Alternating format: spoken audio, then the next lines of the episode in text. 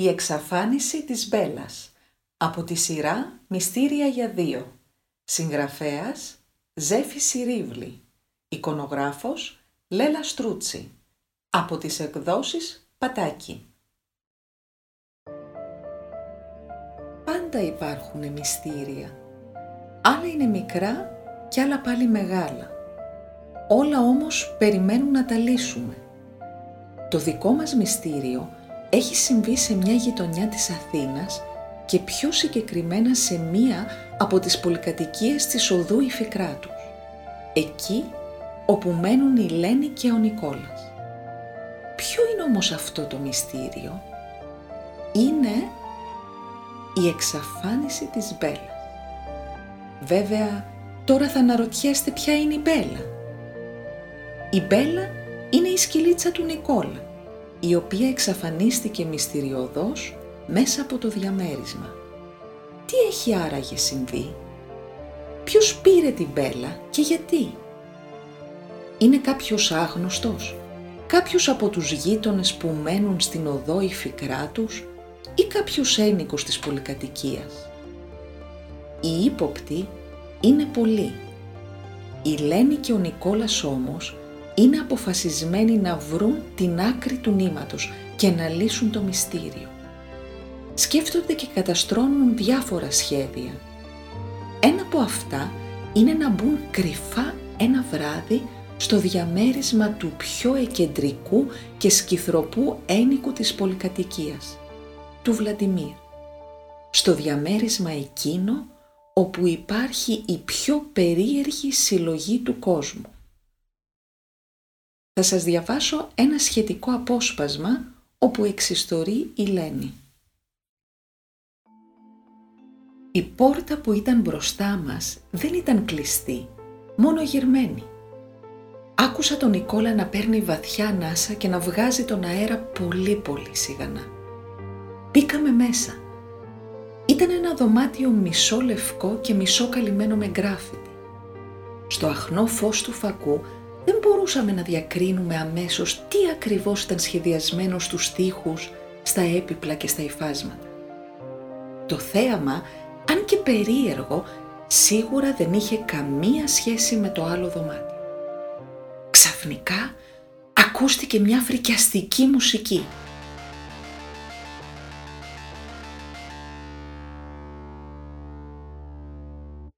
Μας κόπηκε το αίμα από την τρομάρα μου μου έπεσε το κινητό από τα χέρια.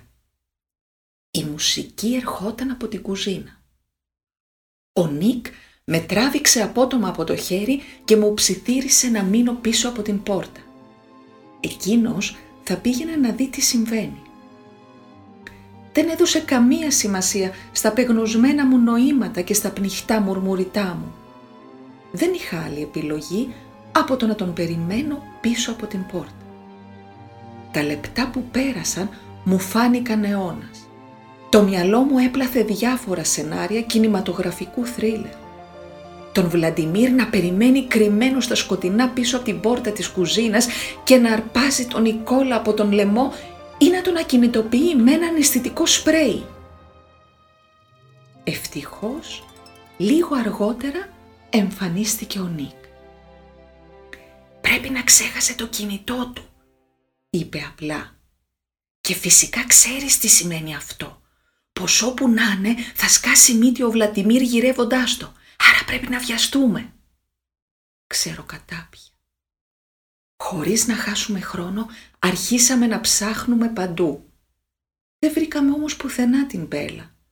Ούτε στο σαλόνι, ούτε στα δύο δωμάτια, ούτε στο μπάνιο, ούτε στην κουζίνα, ούτε στις ντουλάπες.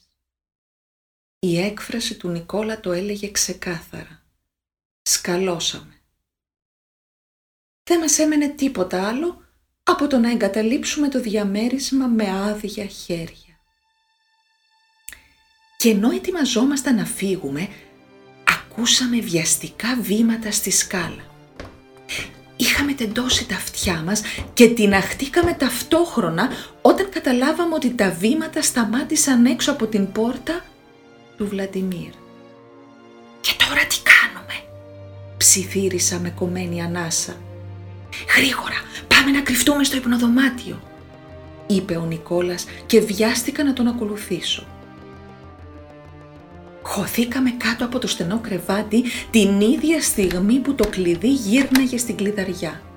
Μετά ακούστηκαν βαριά βήματα.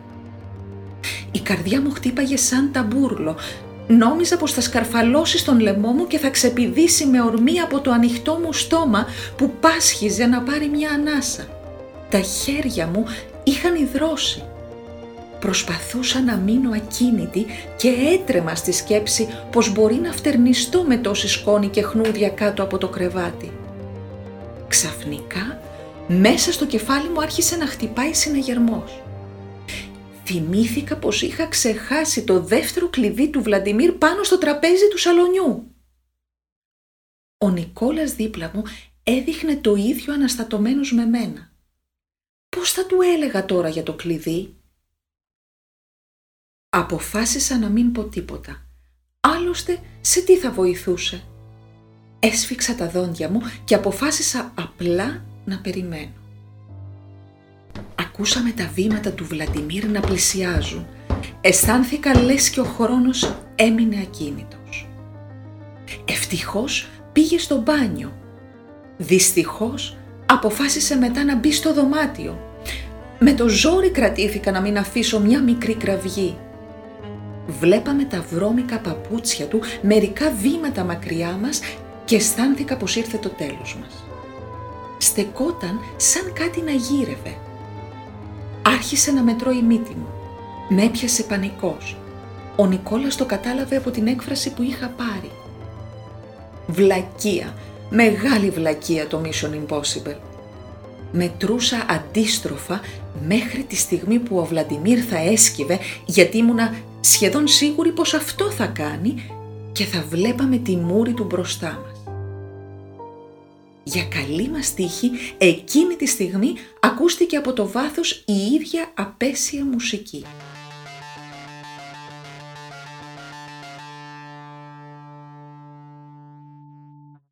Λίγα λεπτά αργότερα και αφού είχε πάρει το κινητό του και μιλούσε με κάποιον, ακούσαμε την εξώπορτα να κλείνει.